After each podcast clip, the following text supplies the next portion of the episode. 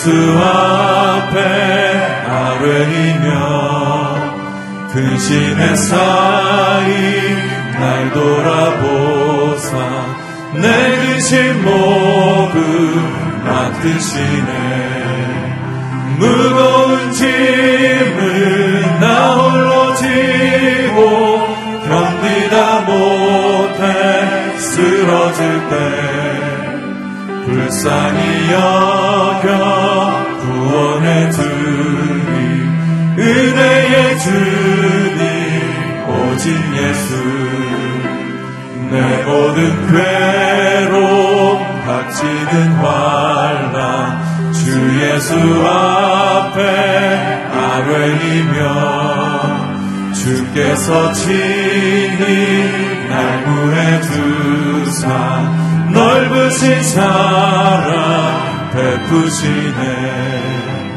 무거운 짐을 나 홀로 지고 견디다 못해 쓰러질 때 불쌍히 여겨 구원해 주리.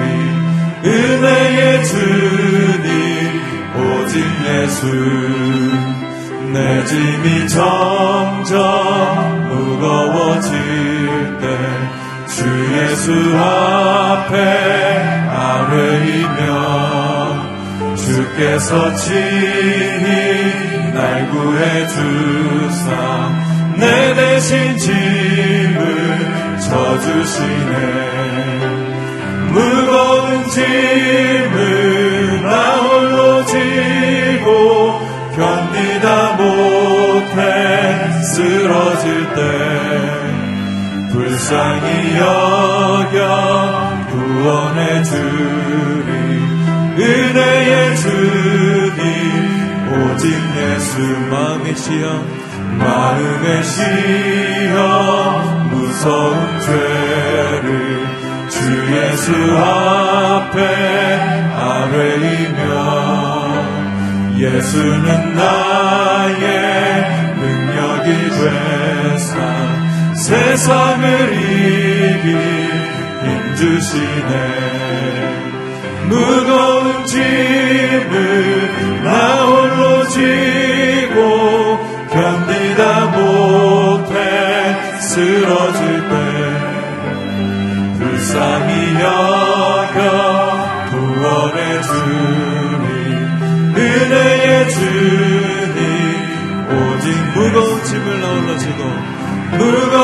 짐을 나 홀로 지고 견디다 못해 쓰러질 때 불쌍히 여겨 구원해 주니 은혜의 주님 오직 예수.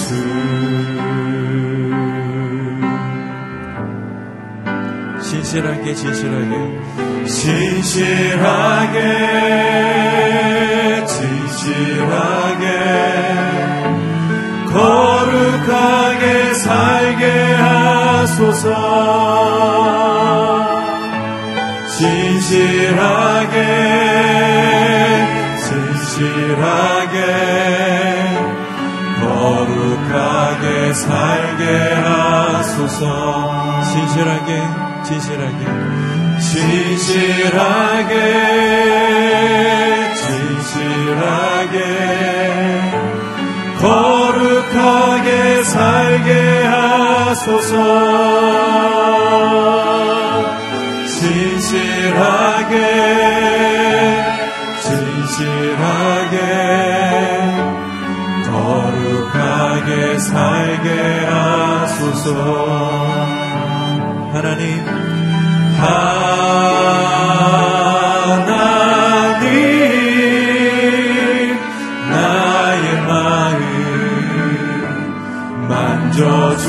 만져주소서. 하나님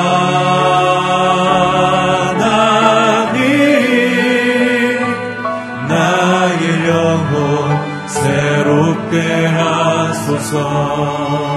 진실하게 진실하게. 진실하게 진실하게 거룩하게 살게 하소서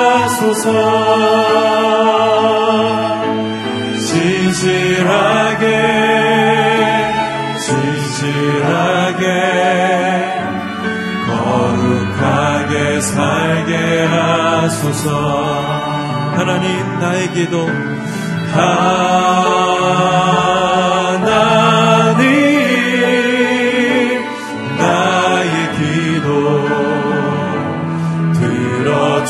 들어주소서.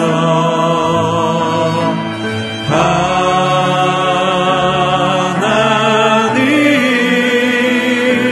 주의 길로 인도하소서.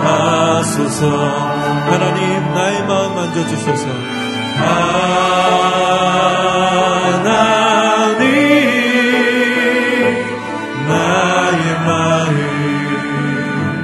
만져주소서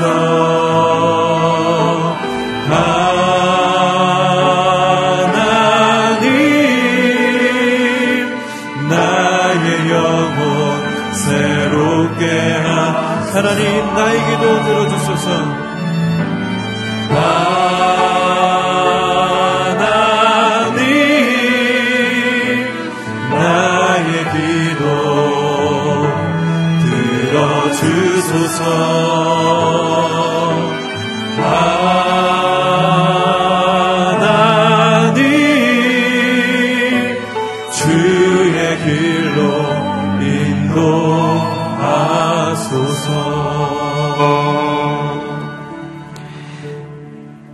귀한 아침, 귀한 시간 또 하나님께서 이 아침 오늘 저에게 허락하여 주셨습니다.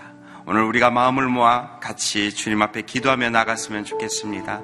주님, 우리의 마음을 붙들어 주시고, 우리의 생각을 붙들어 주시고, 주의 말씀으로 하나 되고 하나, 가득하게 채울 수 있는 은혜를 저희에게 허락하여 주시옵소서.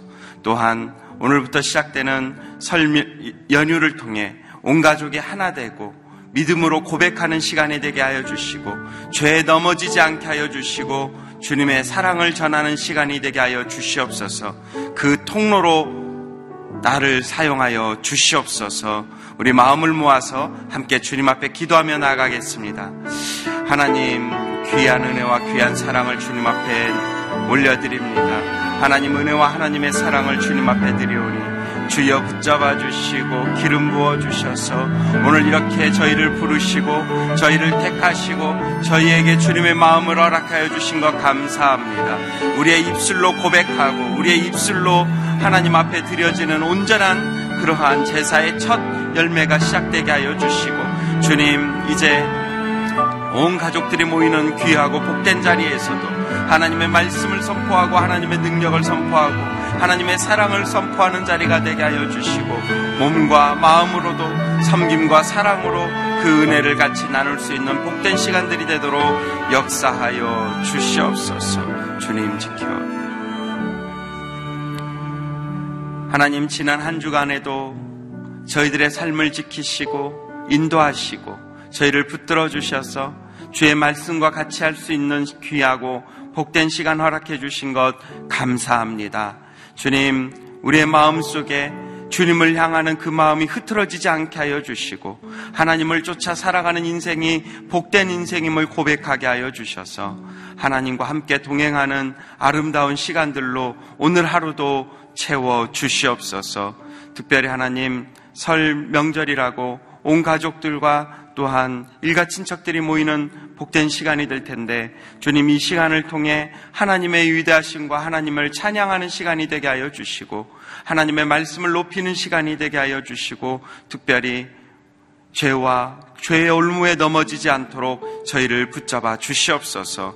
하나님 특별히 이 말씀을 통해 다시 한번 하나님의 그 은혜를 깨닫는 복된 시간이 되게 하여 주시옵소서. 주님, 연휴이지만 가족을 만나지 못하는 외국인 근로자들도 기억하여 주시고 해외에서 고국의 부모를 기억하며 기도하고 계신 우리 선교사님들도 기억하여 주시옵소서.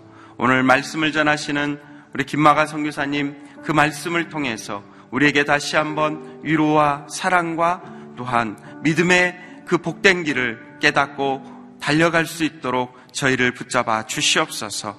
그렇게 아름답게 이 아침을 열어주시고 또한 남은 시간들을 축복하여 주시고 인도하실 주님께 감사드리며 우리 주 예수 그리스도 이름으로 기도하옵나이다. 아멘. 귀하고 복된 날입니다. 오늘 저와 여러분에게 주신 하나님의 말씀은 마태복음 13장 31절부터 43절 말씀입니다. 저와 여러분이 한 절씩 교독하겠습니다. 31절 말씀입니다. 예수께서 또 다른 비유를 들어 말씀하셨습니다. 하늘나라는 사람이 자기 밭에 가져다가 심어 놓은 겨자씨와 같다. 겨자씨는 모든 씨앗들 가운데 작은 씨앗이지만 자라면 모든 풀보다 더 커져서 나무가 된다. 그래서 공중에 나는 새들이 와서 그 가지에 깃들게 된다.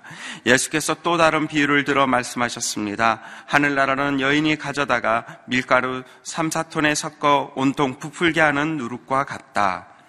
예수께서 사람들에게 이 모든 것을 비유로 말씀하셨습니다. 비유가 아니면 아무 말씀도 하지 않으셨습니다. 이는 애연자를 통해 하신 말씀을 이루시려는 것이었습니다. 내가 입을 열어 비유로 말할 것이다. 세상이 창조된 이래로 감춰진 것들을 말할 것이다. 그리고 나서 예수께서는 무리를 떠나 집으로 들어가셨습니다. 제자들이 예수께 와서 말씀하셨습니다. 밭에 난 가라지 비유를 설명해 주십시오. 예수께서 대답하셨습니다. 좋은 씨를 뿌린 사람은 인자다. 밭은 세상이고 좋은 씨는 하늘나라의 자녀들을 뜻한다. 가라지는 악한 자의 아들들이고 가라지를 뿌린 원수는 마귀다. 추수 때는 세상의 끝이며 추수하는 일꾼은 천사들이다. 가라지가 뽑혀 불태워지듯이 세상의 끝에도 그렇게 될 것이다. 인자가 자기 천사들을 보내면 천사들은 죄를 짓게 하는 모든 것들과 악을 행하는 모든 사람들을 그 나라에서 가려내 활활 타오르는 불 아궁이에 던져 있을 것이다. 거기서 그들은 슬피 울며 이를 가일 것이다. 같이 읽겠습니다. 그때 의인들은 자기 아버지의 나라에서 해같이 빛날 것이다. 귀 있는 사람은 들으라. 아멘. 예, 성도님들의 귀한 기도로 어, 제까지 저희 목회사관 학교를 잘 마치고 저희들이 복귀하였습니다. 하지만 말씀은 오늘까지 우리 귀한 선교사님께서 말씀을 전해 주시겠습니다. 어, 오늘 저희, 저희에게 말씀을 전하시는 선교사님은 김마가 선교사님이십니다. 초창기 오늘이 초창기부터 선교사로 파송받으셨고 지오의 어, 지오라는 선교단체의 귀한 리더십으로 섬기고 계십니다. 말씀을 통해 귀한 은혜 받으시기 바랍니다.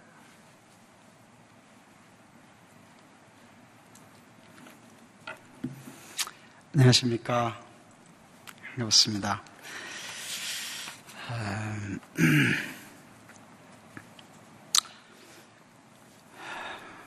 25년 전이에요. 어, 이 자리에서 제가 파송을 받았었는데, 어, 어제 여기 오려고 생각을 하면서 가만히 시간을 계산을 해보니까 아, 91년 1991년 2월인데 제 날짜는 기억이 안 돼요. 아, 25년 전에 여기서 이렇게 기도 받고 어, 그렇게 나갔던 기억이 있습니다. 음,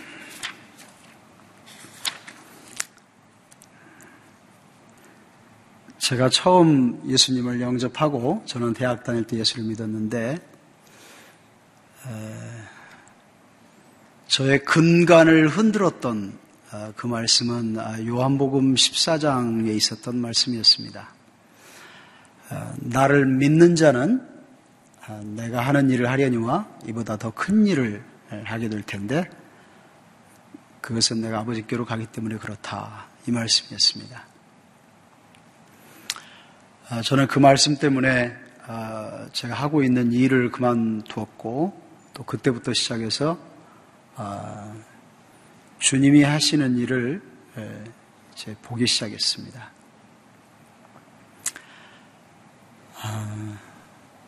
이보다 큰 일을 너희가 하리라. 아, 굉장한 걸 믿은 거죠. 주님보다 큰 일을 하게 될 것이라는 것을 믿었으니까.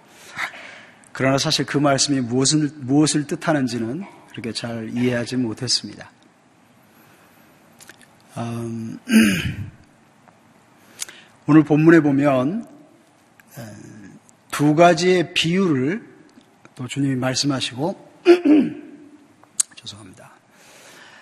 어, 이전에 주님이 비유로 말씀하셨던 어, 이것이 한 자리에서 모든 비유를 한꺼번에 다 말씀하셨던 것 같지는 않아요. 장소를 옮기면서 어, 주님이 비유로 천국에 대해서 설명을 했는데 두 개는 새로운 비유를 말씀하셨고 하나는 예수님이 말씀하셨던 한 비유에 대해서 제자들이 질문을 했습니다. 그래서 그 질문에 대한 어, 대답을 어, 예수님이 하신 장면입니다. 그런데 이 13장에 어, 나오는 모든 비유는 천국에 대한 비유라고 설명을 했습니다.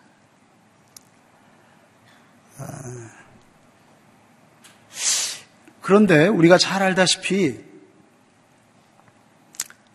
천국은 예수님이 계시던 곳이었습니다. 본래 아, 예수님이 하나님과 함께 계셨고 어, 그 예수님이 하나님이셨고 그 예수님이 세상에 오셨다고 그랬어요. 그러니까 천국에 대해서는 예수님만큼 잘 아시는 분이 없습니다. 그러니까 비유로 무엇을 말씀하신다는 것은 그가 어떤 것을 잘 알고 있는데 잘 알고 있는 내용을 사람들에게 이해할 수 있도록 쉽게 예를 든 겁니다. 예수님은 천국에 대해서 굉장히 잘 알고 계시고 그것을 보고 계시는 분입니다. 천국은 이렇다. 그리고 지속적으로 아버지로부터 천국에 대한 아버지의 말씀을 계속 듣고 있었고 아버지께로부터 들은 것이 아닌 것은 아무것도 사람들에게 가르친 적도 없습니다. 예.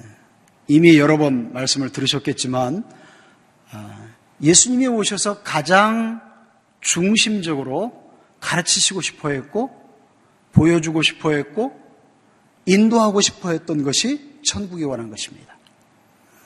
그래서 심지어 예수님이 부활하시고 나서 제자들과 40일 동안을 함께 지내시는 동안에도 그 기간 동안 예수님은 하나님의 나라 천국에 대해서 가르쳤다 이렇게 되어 있습니다.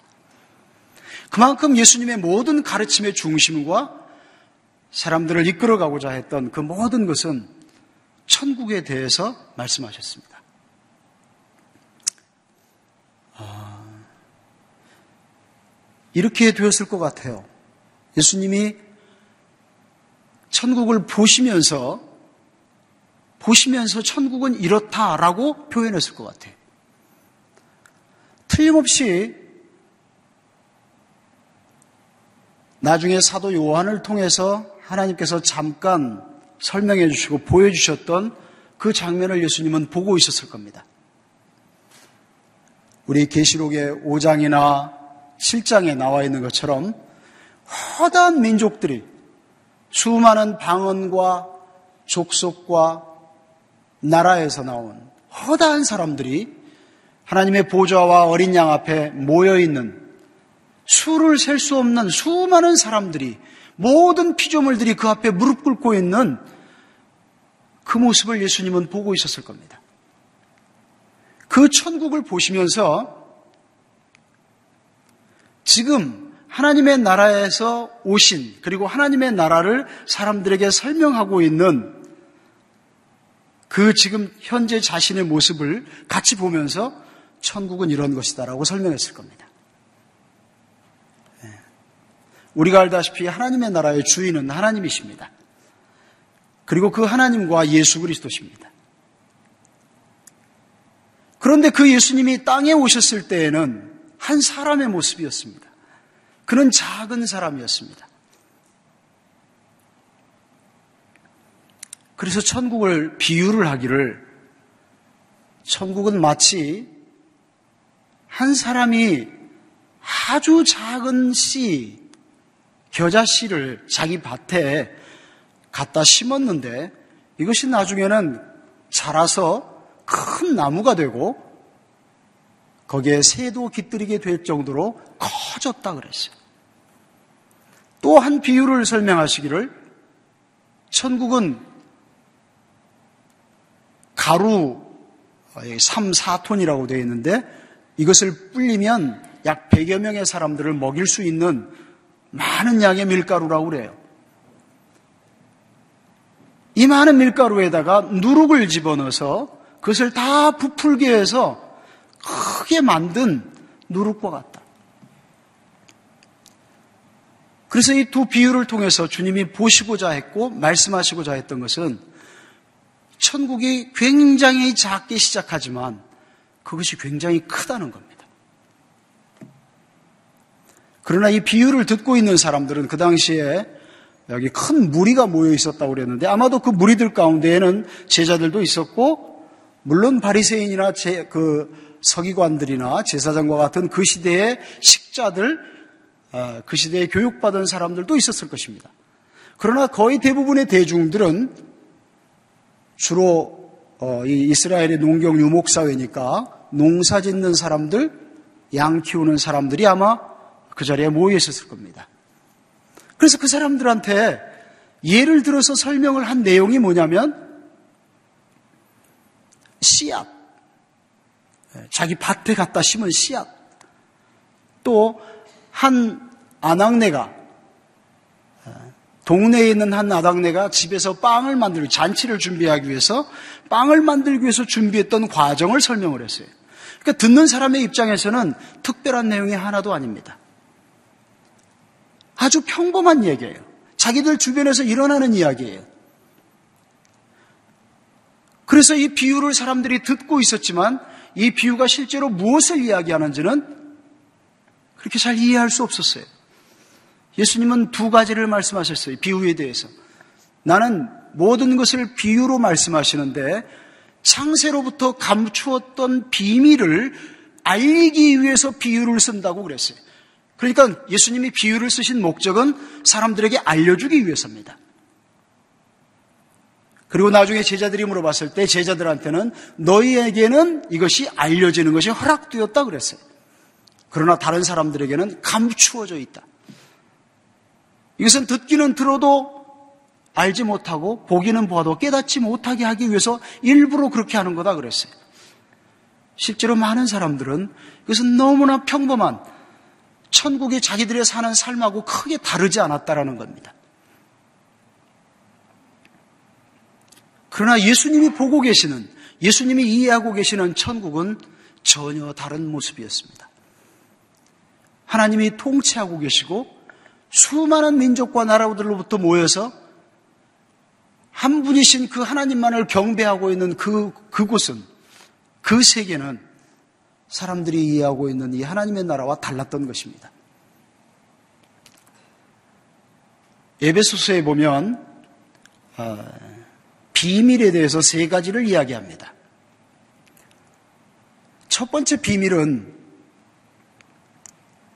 모든 만물과 모든 사람들을 만유를 그리스도 예수 안에서 통일되게 하려는 그 하나님의 경륜이 있다는 것을 그리스도의 그것을 비밀이라고 이야기했습니다. 첫 번째 비밀입니다. 곧 그리스도가 모든 만물의 주인이 되는 그것이 비밀이었습니다. 창세전부터 준비되었던 비밀이었어요. 사도 바울은 두 번째 비밀을 이야기하는데 그것은 모든 이방인들이 유대인과 더불어서 함께 후사가 되고 지체가 되고 음, 언약에 함께 참여하는 자가 되도록 하는 것이 두 번째 비밀이라고 그랬습니다. 그래서 사도 바울이 발견한 것은 결국에 모든 민족들이 주님의 은혜 아래로 들어오게 되는 때가 있을 것이라고 하는 것이었습니다. 그는 세 번째 비밀을 얘기하면서 교회와 그리스도의 연합이 얼마나 큰 비밀인가 하는 것을 설명을 했습니다. 다시 말해서 이 모든 비밀은 천국에 숨겨진 모든 비밀은 예수 그리스도와 함께 감추어져 있었던 것이었습니다. 그러니까 천국의 중심은 예수님이셨던 거죠. 그 예수님이 그 당시의 사람들과 제자들과 그 시대에 살고 있었던 당시 예수님의 모습은 한 사람이었습니다. 어떻게 하나님의 나라에 들어갈 수가 있습니까? 니고데모가 물어볼 때 하늘에서 내려온 자 인자 외에는 하늘을 아는 자가 없다. 그래서 너희들은 인자를 믿어야 한다 그랬어요. 부자 청년도 물어봤어요. 어떻게 하면 내가 영생을 얻을 수 있습니까? 나를 따라와야 된다 그랬어요. 당연하겠죠? 그래서 예수님이 그렇게 말씀하신 겁니다. 천국에 대해서 알고 싶으면, 천국에 대해서 같이 살고 싶으면, 같이 들어가고 싶으면, 나를 따라와라. 나에게서 배워라. 내가 가는 길을 같이 가자. 이것이 주님이 천국을 소개한 방식입니다. 그래서 내가 곧 길이고, 진리고, 생명이니까 나를 따라와라 그랬어요. 그러나 주님이 그 당시에 주님의 모습은 지극히 작은 한 사람의 모습이었습니다. 그가 본래 하나님이셨지만 스스로 하나님의 자리를 버리시고 사람의 모양으로 종의 형체를 가지고 오셨다 그랬습니다. 그래서 출생하신 것부터 시작을 해서 그분의 사셨던 모든 삶은 지극히 겸손하고 낮은 자의 삶으로 살았습니다. 심지어 그분을 모든 사람이 다 왕으로 섬기고자 할 때 그분의 모습은 짐승의 멍에를 매는 아, 멍에를 매는 짐승의 새끼를 타고 오는 그런 모습이었습니다. 그는 지극히 겸손한 사람이었습니다. 예수님이 계신 자리는 항상 낮은 자리였습니다. 작은 자였습니다. 그래서 사람들이 그에 대해서 굉장히 의아해 했습니다. 자기를 하나님의, 하나님으로부터 온 사람이라고 하면서, 인자라고 하면서, 하나님의 아들이라고 하면서, 어떻게 해서 저렇게 죄인들의 모습으로 낮은 자의 자리에서 그렇게 지낼 수가 있는가? 그것은 예수님이 십자가에 못 박혀 있을 때 아주 절정에 달했던 때였습니다. 사람들은 만약에 예수님이 그가 하나님이라면 절대로 십자가에 달려 있을 수 없다고 생각을 했습니다. 그래서 모든 사람들은 예수님한테 부탁을 했습니다. 십자가에서 내려오라고. 그 종교 지도자들은 그렇게 부탁을 했어요. 네가 십자가에서 내려와서 네가 구원자라는 것을 증명을 해라. 그러면 우리가 너를 믿겠다.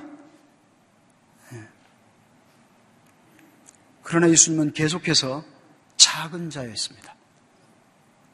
그리고 그렇게 제자들에게 설명을 했습니다. 누구든지 크고자 하는 자는 가장 작은 자가 되어야 된다. 누구든지 높아지고자 하는 자는 섬기는 자가 되어야 될 것이다. 그것의 결국은 예수님이 그렇게 하셨던 그것의 결국은 십자가에서 죽는 거였습니다. 아무것도 아니게 되었습니다. 시편에 예수님에 대해서 여러 번 표현을 하는데 나는 마치 죽은 자와 같이 되었고 나는 사람 모든 사람들로부터 버림받은 자처럼 되었고 사람들은 멀리서 보고 나를 보고 고개를 흔들고 나를 피해서 가고 이렇게 한다고 표현되어 있어요. 그는 극도의 거절을 받은 사람이죠. 그랬기 때문에 그것을 이렇게 표현했습니다. 저가 죽기까지 아버지에게 순종했던 것 때문에 하나님께서 그를 죽은 자 가운데서 일으키셔서 저를 살리셔서 그의 이름을 모든 이름보다도 가장 뛰어난 이름으로 두셨다 그랬어요. 그래서 모든 입술로 그를 주로 어, 시인하게 하고 모든 무릎을 꿇게 했다 그랬어요. 예수님이 높아지신 것은 예수님이 커지신 것은 그가 아버지께 순종한 것 때문에 하나님께서 그를 높이신 거였습니다. 예수님이 보고 계신 마지막의 큰 그림의 모습은 자기가 높인 모습이 아니었습니다. 하나님이 그를 높이신 것이었습니다.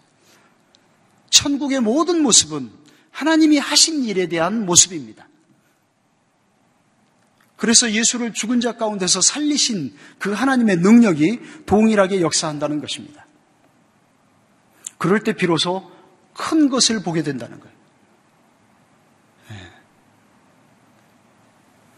처음에 제가 선교지에 갈 때부터 시작해서 저는 지금까지 지난 25년 동안 어, 제가 주로 다닌 곳은 이슬람권이었습니다.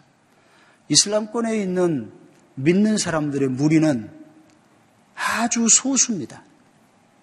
그래서 다니는 곳곳마다 이 소수의 사람들은 대체로 가난하고 대체로 억압받고 많은 사람들이 교육받지 못한 사람들이 많이 있습니다. 그들은 고통 가운데 있기 때문에 언제 이 고통이 끝날 것인가에 대한 간절함이 있습니다. 예수님이 천국에 대한 비유를 하면서 또 하나를 마지막에 가라지에 대한 설명을 하시면서 이것이 추수 때에 일어날 것이라고 설명을 했습니다. 그것은 세상의 마지막 때에 있을 일인데 알곡과 가라지를 가르게 될 것이다. 그리고 가라지는 묶어서 뗄감으로 사용하게 될 것이다. 라고 설명을 했어요. 예. 그 추수의 때에 올 때까지. 그런데 저는 그 비유를 보면서 한 가지 좀 이상한 점이 있었습니다. 저는 일반적으로 추수하는 사람, 추수꾼 할 때 추수하는 사람으로 생각을 했습니다. 그런데 여기서 추수하는 일꾼은 추수하는 일꾼은 천사라고 했습니다. 인자가 그를 보낸다고 그랬습니다. 아마도 마지막 때에 일어나는 추수는 천사들에 의해서 일어나는 일일 것이라고 생각합니다. 실제로 계시록에서도 보면 심판이 일어나고 있는 수많은 역사들, 뭐 지진이 일어나고 하늘에서부터 불이 떨어지고 어, 뭐 물이 피로 변하고 하는 모든 역사는 천사들에 의해서 일어납니다. 그런데 이 천사들로 하여금 움직이도록 하는 일은 두 종류의 사람들에 의해서 그 일이 일어납니다. 하나는 하나님의 말씀과 예수님의 증거로 인하여서 고난을 받고 있는 사람들의 간구입니다. 그들이 밤과 낮으로 그들이 당하고 있는 억압과 고통에 대해서 주님께 신원해 달라고 간구합니다. 최근에 저는 어, 굉장히 억압받고 있는 한 지역인데 어, 이란과 파키스탄의 접경에 있는 발루치스탄이라고 하는 지역이 있습니다. 이 지역에서 온 한 형제를 만났습니다. 이 형제에게, 이 형제는 기독교 서적을 팔고 있는 서점에서 일을 했어요. 그 지역에서 이런 서점을 한다는 것 때문에 여러 차례 위협이 있었습니다. 물러서지 않고 계속 그 나는 이곳 시민이고 나는 이런 일을 할 자격이 있습니다라고 얘기하면서 떳떳하게 서 있었습니다. 돌 던지는 것은 예사였습니다. 하루는 탈리반이 찾아왔습니다. 여기를 폭파시키고 너를 죽이겠다는 것이 그분의 그 탈리반의 목적이었습니다. 그래서 이, 이, 형제가 그렇게 얘기를 했습니다. 나를 죽이는 것은 그렇게 급하지 않다고. 내일 와서 죽일 수도 있다고. 나 죽이기 전에 이거 한번 읽어보라고. 자기 벽에 서 있던 고린도전서 13장에 그 벽, 벽에 걸려 있었던 게 있었습니다. 이걸 한번 읽어보라고 그랬습니다. 그거를 읽고 이 탈리반이 머뭇거리다가 그날은 그냥 갔습니다. 예. 그리고 그 다음날 또 찾아왔어요. 그 탈리반이 그랬어요. 이게, 이게 실화입니다. 예. 생각해 보십시오. 지금 총들이 되고 있는 사람한테 나는 내일 죽어도 되니까 먼저 이거 먼저 읽어보고 좀 하라고. 그게 상상할 수 없는 일입니다. 예. 아마 주님이 그에게 함께 했겠죠. 다음날 와서 그 탈리반이 얘기하더랍니다. 내가 꿈에 네가 얘기했던 예수를 만났다고. 이 예수에 대해서 알 수 있는 것을 나한테 달라고 그러더래요. 그래서 거기에 있는 성경과 책자들을 쌓아줘서 갔는데 이 탈리반이 그러더래요. 너를 죽이고 이것을 폭파하는 것이 나의 임무인데 그거를 하지 못하면 내가 죽는다. 그래서 그 뒤에 어떻게 됐는지는 모른대요. 이 형제가 만났는데 그렇게 이 형제와 함께 같이 일을 하는 그 팀이 한 15명 정도가 있습니다. 젊은 형제도 있고 나이가 든 사람들도 있습니다. 이 형제들이 늘 그런 어려움들에 봉착을 합니다. 저는 수많은 지역을 계속해서 다니면서 이란에서, 우즈벡에서, 이라크에서, 시리아에서, 파키스탄에서 이러한 고난 가운데 있는 사람들과 함께 예배하고 그들을 만나고 그들의 이야기를 들었습니다. 그들의 기도는 물론 매일매일 먹어야 할 양식과 그들의 위험에 대해서 물론 기도합니다. 그러나 그들은 그것을 간구합니다. 하나님 언제까지 이렇게 하시겠습니까? 많은 그런 지역에 사는 성도들의 많은 사람들은 마음이 상해 있습니다. 오랫동안 하나님께 이것을 기도했지만 응답해 주시지 않으셨다라는 거예요. 그러나 대부분의 성도들은 믿음을 지키고 있는 사람들은 밤과 낮으로 이 문제를 부르짖습니다. 언제까지 하나님의 공의를 행치 아니하시겠습니까? 계시록에도 바로 그런 사람들의 기도가 써 있습니다.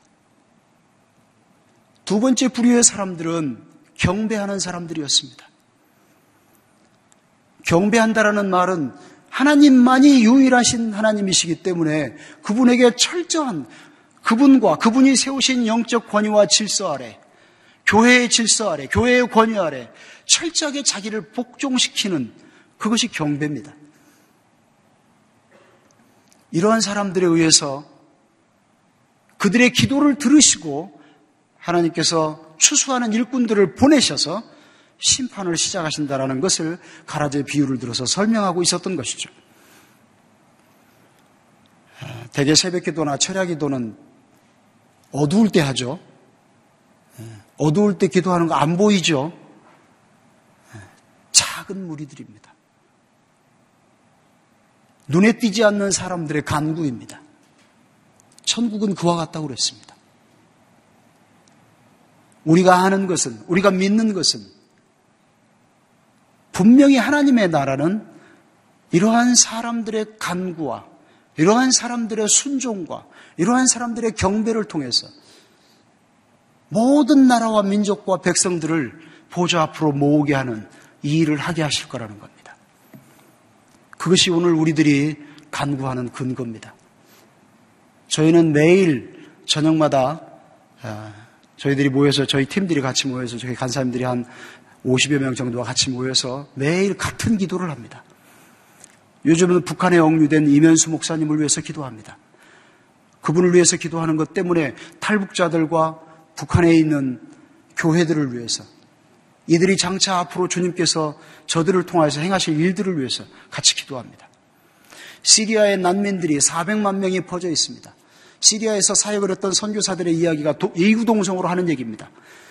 이전에 시리아에서 우리가 복음을 증거하던 때보다 지금은 천비 이상의 영접을 한다는 겁니다. 이란에서 사역하던 사람들이 지금 이야기합니다. 지금처럼 많은 사람들이 하나님께로 돌아오는 때가 없다고 이야기합니다. 얼추 잡아서 이란 내에 300만의 사람들이 있다고 이야기합니다. 지금 독일에서 아프간 사람들이 그쪽에 어, 들어가가지고 교회를 세우는 사람들이 많이 있습니다. 이들이 하는 얘기가 독일 사람들이 그들에게 예수님에 대해서 이야기를 하면 우리가 아프간에 있었을 때 한국 사람들이 우리들에게 당신이 하는 비슷한 얘기를 들었다고 얘기한답니다. 과거에 한국 사람들이 아프간에서 복음 전할 때 우리는 매일 그렇게 이야기를 했습니다. 이게 과연 의미가 있는 일이냐? 하나님의 나라는 작습니다. 그러나 그 하나님의 나라는 마치 겨자씨가 자란 나무와 같고 밀가루를 부풀게 한 누룩과 같습니다. 여러분이 오늘 기도하시는 것들이, 부르짖는 것들이, 주님께 구하는 것들이 마침내 주님의 나라를 그렇게 오게 하실 줄을 믿습니다. 같이 기도하시겠습니다.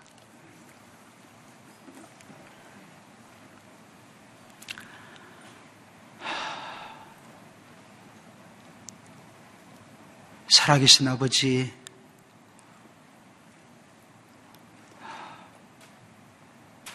주님이 보시는 그 나라가 얼마나 아름다웠겠습니까? 정사와 권세와 악한 영들을 이기시고 심판하심으로 해방된 수많은 주의 백성들의 무리가 주의 앞에 모여오는 것을 얼마나 주님은 기쁘게 보셨겠습니까? 하나님, 고난 가운데서, 곤고함 속에서, 질병 가운데에서, 오늘도 주의 나라가 이 땅 가운데 이루어지기를 간구하는 저희들의 기도를 들어주시고, 온 땅 가운데서 푸르짖는 주의 성도들의 기도에 응답하여 주시옵소서. 예수님의 이름으로 기도하옵나이다. 아멘. 계속해서 한 번 더 같이 기도하겠습니다. 하나님, 오늘 말씀을 통해 천국은 작은 것에서부터 시작된다고 했는데, 주님 나의 삶 가운데 나 자신을 주님 앞에 드려지는 작은 겨자씨로 드립니다. 작은 누룩으로 드립니다. 하나님, 주의 말씀으로, 주의 성령으로, 주의 사랑으로 나를 변화시켜 주셔서, 나를 통로로 사용하여 주셔서, 내가 서 있는 자리, 내가 만나는 사람, 내가 있어야 할 곳에 천국의 씨앗으로 삼아 주시옵소서. 주님의 능력을 경험하게 하여 주시옵소서. 주님의 사랑 가운데 쓰게 하여 주시옵소서. 우리 한 번 더 우리 입술로 주님 앞에 기도하며 나가겠습니다. 하나님 아버지, 천국의 능력을 허락하여 주시고, 오늘 주신 말씀처럼 그 작은 겨자씨가 죽은 것 같았던 보이지 않는 것 같았던 또 아무 능력도 없는 것 같았던 그 겨자씨를 통해 그 작은 누룩을 통해 수많은 사람들에게 하나님의 복음의 능력을 경험하게 하여 주시고 말씀을 경험하게 하여 주시고 사랑을 경험하게 하여 주시는 그 사랑의 하나님 그 능력의 하나님을 우리가 알고 있습니다. 하나님 오늘 그러한 능력을 경험하였습니다. 하나님 그러한 간증을 들었습니다. 하나님 우리의 마음 속에서도 이 작은 겨자씨가 자라나게 하여 주시고 열매 맺게 하여 주시고 그 열매를 나눌 수 있는 은혜를 저희에게 허락하여 주시옵소서. 하나님 이 아침에 드려지는 각자에게 허락하시는 그 기도 제목을 주님 앞에 올려드리오니 이 제목이 하나님의 원하시는 그런 믿음의 통로가 되게 하여 주시고 사랑의 통로가 되게 하여 주시고 은혜의 통로가 되게 하여 주시옵소서 주님 허락하여 주시옵소서 사랑의 하나님 오늘 귀한 말씀을 통해 다시 한번 저희들의 마음속에 천국에 대한 사모함을 허락하여 주시옵소서. 이 땅에 살아가고 있지만 보이지 않는 것 같아도 하나님 여전히 하나님께서 알려주시고 계시고 허락하신 그 천국이 있음을 우리가 믿고 또 선포하며 이 땅에서도 하나님이 보여주셨던, 알려주셨던, 그리고 지금도 계시는 그 천국을 사모하며 살아가는 인생이 되게 하여 주시옵소서. 특별히 주님, 작은 겨자씨, 조그만한 누룩이 하나님 수많은 사람들에게 아름다운 복음의 통로가 되는 것처럼 저희들의 인생 가운데서도 하나님의 기뻐하시는 그런 복음의 통로가 되도록 저희를 사용하여 주시옵소서. 지금은 우리 주 예수 그리스도의 은혜와 하나님 아버지의 놀라우신 사랑과 성령님의 임재 교통하심이 오늘 말씀을 통해 다시 한번 천국을 사모하며 천국의 귀한 복음의 통로가 되기로 작정한 귀한 성도들 머리 위에와 시젠 TV로 또 여러 모양으로 함께 예배드리며 주님의 나라를 꿈꾸고 있는 귀한 믿음의 지체들 머리 위에 그리고 믿음 가운데 고난 가운데 있는 우리 귀한 선교사님들과 현지인 사역자들 머리 위에 지금부터 영원히 함께 하기를 간절히 축원하옵나이다. 아멘.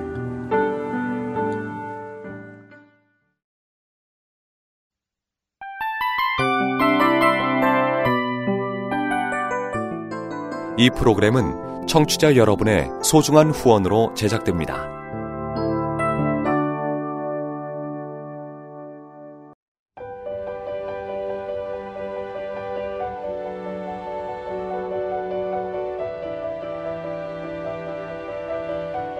세상에는 수많은 교회들이 있지만 더 깊이 있는 말씀 강해를 찾기 위해 크기로만 교회를 선정하지 않습니다. 보다 좋은 영적 콘텐츠를 더 많이 나누기 위해 방송비를 받지 않습니다. 1년 365일 복음만 전하고 싶어서 우리는 광고를 하지 않습니다. 온누리의 복음을 땅끝까지 CGN TV와 함께 땅끝 성교사가 되주세요